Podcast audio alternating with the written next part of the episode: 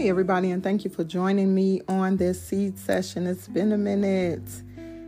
Um, I was just sitting here as usual in my thoughts, and that's okay.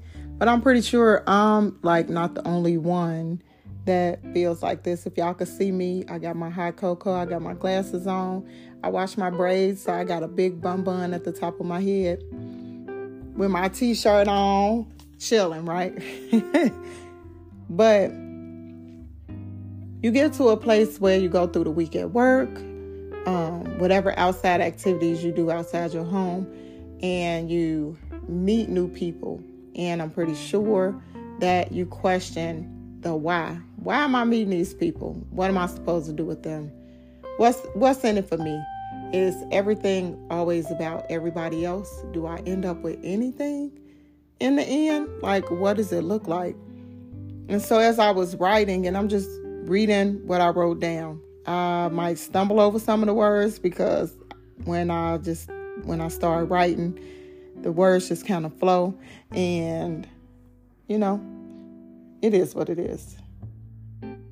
Lord, sometimes I wonder the why.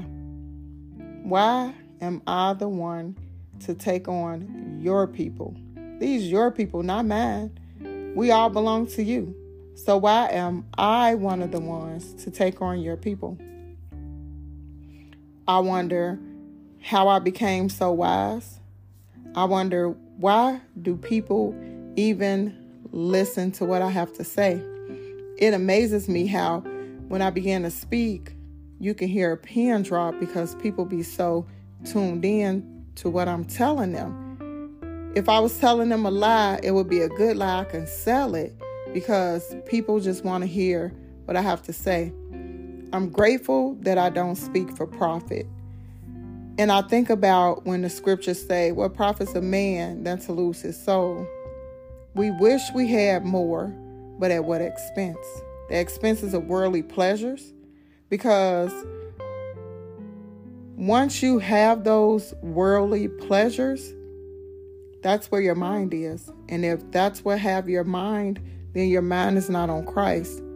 And that's what make you lose your soul. We have to remember that God is a jealous God. And once we start to go out too much, that can be a God.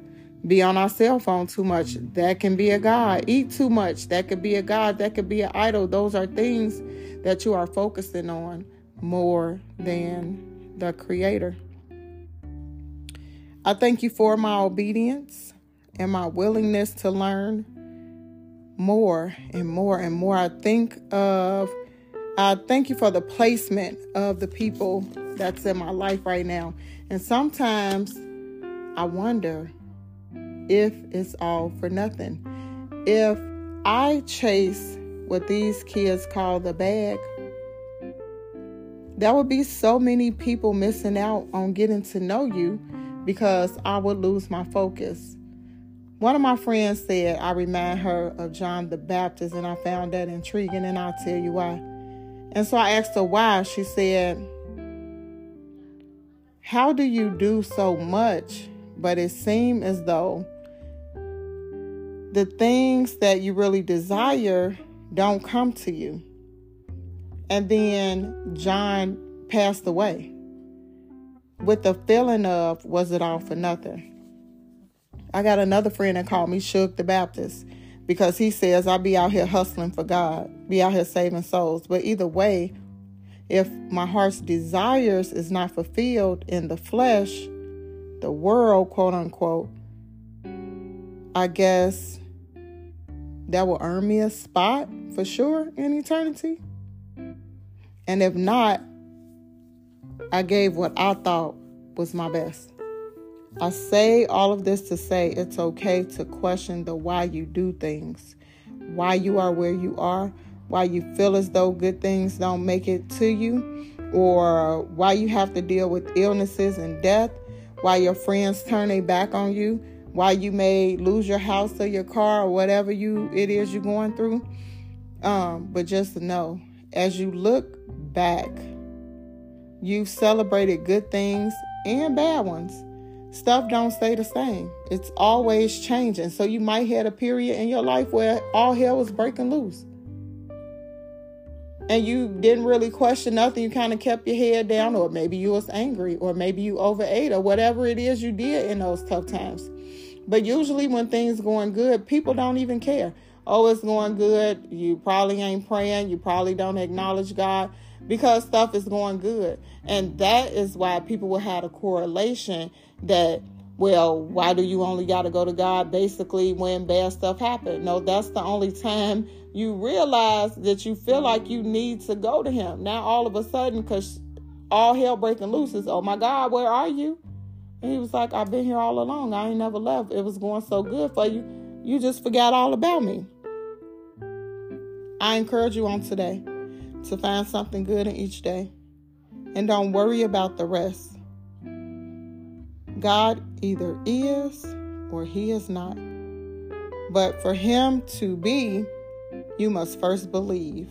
You have to believe that God is in order for him to be. God never leaves us. We leave God because of the worldly pleasures that's in our life. And it's so much more being created. So many things that are quick to our hands, quick to our eyes, quick to our ears. That's distractions, you know, and we should probably be paying more attention to that because why are they putting all these distracting tools out here to keep you away from the goal? And it's like you got to find that internal strength on the inside and just hunker down. Learn as much as you can, but also produce some fruit. Don't learn it and then question it and keep going over it. Go out there and produce some fruit. Have a meaningful conversation. Start a podcast. Talk to people. Talk to yourself. I don't care what you do because right now I'm talking to myself and I got a smirk on my face because, you know, that's funny. With my phone in my hand, talking to you, the listener. I thank you for listening to me too. I thank you so much because that means a lot to me that it's people that actually tune in to what I say. I feel like I be BSing a lot of stuff a lot of times. I do, you know. So, but that's what your mega preachers do. They get out there and they BS their way through. But somebody gonna hold them accountable because I bet there's some people in the church that's in need and they going in and they giving their last dime. I remember when my auntie passed away and she was going to that church off of Cleveland. I think it was MCs of Christ and Gear. And they wouldn't even do her funeral there. We had to shift and make, you know, go somewhere else. So it's just a lot that go along with this. And it's like, what's your why? Why are you going to church? Are you going to church and then, you know, I was just telling somebody most people go to church because they have need for something, they looking for something. But when they go to church, they sit on the back row. Well, why do people sit on the back row? So they can watch what go on in the church to decide if this is the home where they want to come and give their money to. You gotta have the money in the church because you need somewhere to go. Duh. People always say, "Well, what I gotta get tithes for?" Because the mortgage or the rent got to be paid. The building ain't paid for. Most of them, not in the poor neighborhoods, them buildings ain't paid for.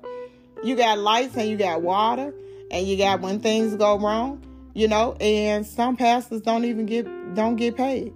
They just they are giving up their time. They're making a sacrifice, and so the people sit on the back row at the church and they just watching all of that. So if it's dysfunctional, they not coming back, especially if they don't know they why if they searching and they're I don't want to say weak, but they're weak spiritually. And so if you're weak spiritually, you find yourself going from church to church to church to church to church, trying to figure out what it is you're looking for when it's starting you. If you're strong in your spiritual journey, then when you go to church, that stuff, those distractions don't bother you. What it causes you to do is move up in the pew and move up in the pew. So then that noise in the background is not stopping you from the end goal, and the end goal is eternal life. And I know I could just go on and on and on sometime, but this is true stuff. And so I always challenge people where do you want to be? Where do you want to end up? Even, you know, people can say it's not um no afterlife, is not a heaven or a hell, it's not none of that. We living in hell right now. Even if that's the case. We don't know. That's the, that's one thing that we don't know. Time ain't guaranteed. We don't know where we're going. But if it is somewhere to go, when you rather put your money on having a shot at making it to this place outside of being all over the place and you end up going to the hell that people thought wasn't real. But one thing is for sure, and my brother said it best in our Isaiah 45 podcast. He said, Everybody not telling the same lie. And I really think people should start paying attention to that. You got all these religions with the same narrative, but the players are different and a couple of twists are in there even when you read the apocrypha and the different uh the quran and the different stuff that's out there uh, literatures that's out there it's all the same narrative. But because of where you live your geographical location it plays a, a role and it tells a story different. You know y'all should really go listen to the isaiah 45 podcast. I can't think of what number it is. Maybe like three 30 something or 20 something. I don't even know. But that they have some good information in there. They did some really good dialogue and I'm proud of them because it take adults to be able to reason together to be able to discuss so that it can paint a bigger picture for you. We're all here trying to learn, trying to figure it out. I wish somebody else was on here with me because then I could keep going. And I'm about to stop talking. So, on this note, it's okay to not know the why. It's okay to have your feelings and to, you know, even when I have those moments of feeling like I can do this for everybody and I feel like I'm taking losses, but it's really not a loss, it's a win for that person who I'm assisting, who I'm talking to, you know, um, who I'm buying the lunch for because they don't have friends and they haven't been out. And so I'm the one that's going to go do that. It's helping them. I'll be okay. I'll be okay. And eventually, I won't exist anymore. And these podcasts will be memories that people go back and play because they just want to hear my voice. And when all of that's said and done, whatever my measure is, whatever my portion is, God still is. And on that note, if you're hanging out with me, I'll hang out with you. Peace.